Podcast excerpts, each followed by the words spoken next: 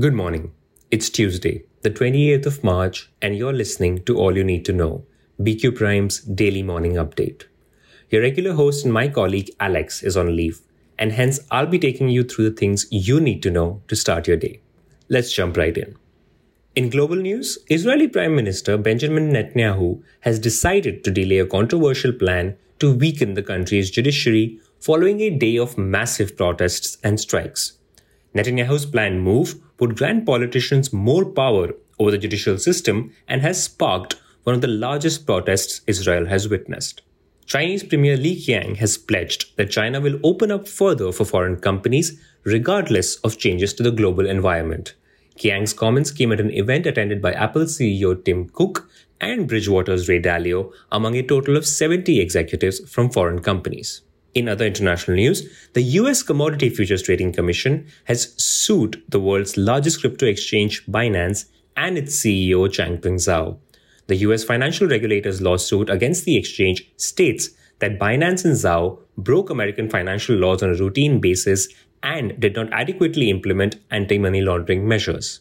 Closer to home, India's Deputy Finance Minister Bhagwat Karad told Parliament on Monday that the government does not envisage any need to inject more capital into public sector banks. Karad told the legislature in written replies that public sector banks remain well capitalized and have the capacity to raise funds from capital markets.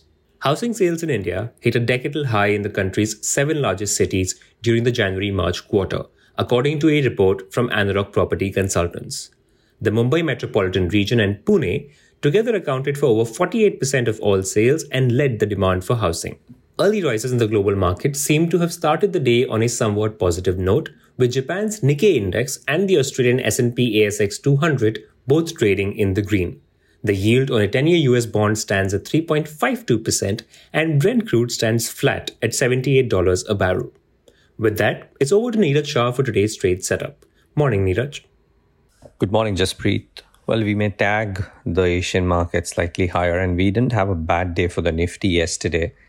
But let's see how the how the situation remains in wake of the fact that we have an expiry tomorrow and uh, a market shut on Thursday, which might make people nervous because of the overnight action that is very, very volatile these days. So the Nifty was up. Even yesterday's session, the Nifty was marginally higher, but market breadth was negative at about 2 is to 7 because mid caps and small caps didn't do as well. And that is the problem. Tech is under pressure. Uh, real estate was a big laggard at about a percent kind of a decline on a day when the Nifty went up, which shows the broader market phenomenon. Frankly, the bunch of F&O stocks hit 52 week lows. I mean, from a Mphasis to Aditya Birla Fashion to a Godrej Properties to a Tata Power were all trading at one year lows. What is standing out though is pharma, which is which yet again increased the most. For the last in the last 10 or 11 days, Nifty Pharma has been the best performing index at least 3 days, if not 5. And just shows the kind of bottom buying that might be happening in that pocket because the valuations are a lot more reasonable. Among stocks to watch in the session today, I'll watch out for Kalyan Jewellers. Bloomberg is citing that Warburg Pincus is going to offer or has offered 2.62 crore shares at a floor price of 110 rupees per share. Uh, so maybe that stock might be in focus. Uh, there is some chatter about Adani Power getting a Supreme Court reprieve. Uh, we don't have any confirmation of the same, but in case Adani Power reacts, people should know about it, and hence I'm just mentioning it here. PNC Infratech, that stock continues to bag orders. It's declared the lowest bidder for yet another project, 819 crore hybrid annuity highway project. So, and that has a, a you know operational period for another 15 years. So PNC Infratech is in focus today. Aditya Birla Capital is going to sell its entire stake in subsidiary Aditya Birla Insurance Brokers for 455 crores. Uh, maybe that gives a bit of a reprieve to the stock that is getting smashed the last couple of days. And, uh, you know, pharma remains in focus.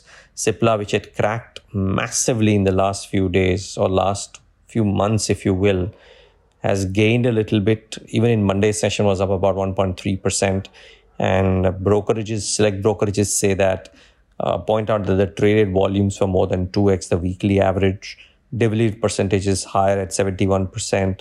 All of this points towards some bit of bottom buying in select pharma names, and Cipla is no different. Uh, while Deutsche Bank fear is out of the way, it'll be interesting to see what happens uh, in the markets today and tomorrow for Indian market traders to have some confidence to carry their long positions or shorts into the holiday on Thursday. With that, it's back to you. Thanks a lot, Niraj, and thank you to you all for listening. This is Jaspreet Kalra signing off. Have a great day ahead.